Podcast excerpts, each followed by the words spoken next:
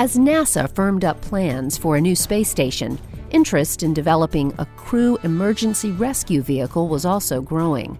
What if an emergency happened on station and none of the space shuttles were available? This is Innovation Now, bringing you stories of revolutionary ideas, emerging technologies, and the people behind the concepts that shape the future. With concerns about crew safety and return from the proposed space station, researchers at Langley began working on a re entry vehicle to bring astronauts home. The vehicle would need to be large enough for two flight crew and up to eight passengers. A horizontal lifting body meant the spacecraft would have more landing locations to choose from, and the low g forces experienced during entry wouldn't adversely affect sick or injured crew members returning to Earth. After the selection of the Soyuz as the return vehicle for the station, designs for the HL 20 were put aside until Sierra Nevada Space Systems began their commercial crew program. And now, thanks to work at Langley, both past and present, Dream Chaser has moved from concept to operational flight testing.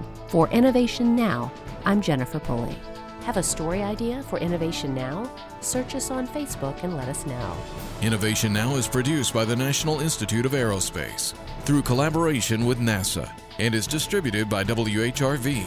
Visit us online at innovationnow.us.